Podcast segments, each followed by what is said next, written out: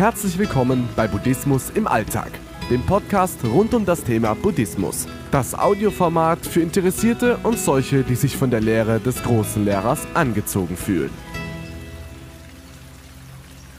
Zukunftsangst Teil 3. Jetzt geht es weiter mit meiner Serie über die Zukunftsangst.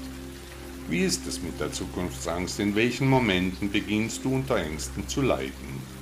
Wenn wir viele negative Gedanken und Vorstellungen über die Zukunft in unserem Kopf haben, entsteht Zukunftsangst. Aber sie existiert nicht, weil es tatsächlich etwas gibt, das schiefgehen kann. Denn in den meisten Fällen haben wir Zukunftsangst, wenn wir abends im warmen Bett sitzen und eigentlich alles in Ordnung ist. Der Kühlschrank ist voll, wir haben genug zu essen, fließend Wasser, ein Dach über dem Kopf, aber trotzdem entsteht in uns der Eindruck, dass eine Katastrophe bevorsteht, unvermeidbar. Wir denken, dass die Fähigkeiten niemals ausreichen werden, um das zu verhindern. Zur Zukunftsangst gestellt sich nun eingebildete Hilflosigkeit. Und das Ganze passiert vollkommen automatisch. Niemand würde bewusst wählen, stundenlang Horrorfilme im Kopf anzuschauen oder sich immer einzureden, dass er hilflos oder wertlos wäre. Du kannst deine Zukunftsangst aber nicht einfach abschalten, aber dennoch gibt es Hilfen. Die Lehre Buddhas kann dir helfen, die Ängste und Sorgen und Nöte in den Griff zu bekommen. Tief in dir weißt du, dass es dir nicht gut tut, wenn du ständig an die Zukunft denkst, aber du kannst es nur bedingt kontrollieren. Rational betrachtet hat deine Zukunftsangst oft keinen wirklich greifbaren Grund. Es geht dir gut, du hast einen schönen Job, eine tolle Familie, dennoch macht dir das ständige Gedankenkarussell in deinem Gedankenpalast das Leben schwer. Dabei musst du verstehen, dass dein Verstand die beste Virtual Reality Maschine ist, die es gibt. Denken erschafft nämlich Realität. Wenn du durch die Brille deines katastrophalen Denkens schaust, erscheint dir die Welt tatsächlich und zu 100% als gefährlich. Warum ist das so?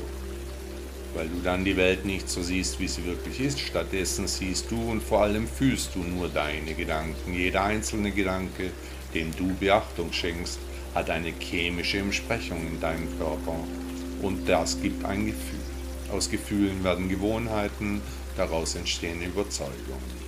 Und aus Überzeugungen werden dann Kriege geführt. Wenn du dich zum Hauptteil auf Gedanken fokussierst, die negativ über die Zukunft denken, entsteht Zukunftsangst. Nicht deswegen, weil die Zukunft tatsächlich gefährlich ist.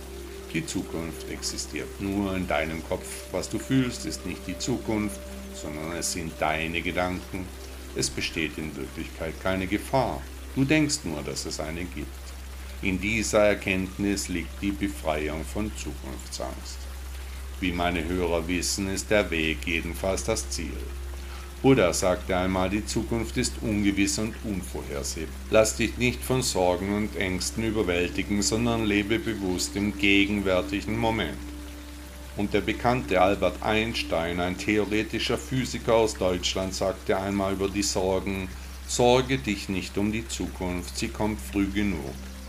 Angst ist wie ein Rocking Chair, sie gibt dir etwas zu tun, aber sie bringt dich nicht weiter, so sagte Van Wilder über die Zukunftsangst.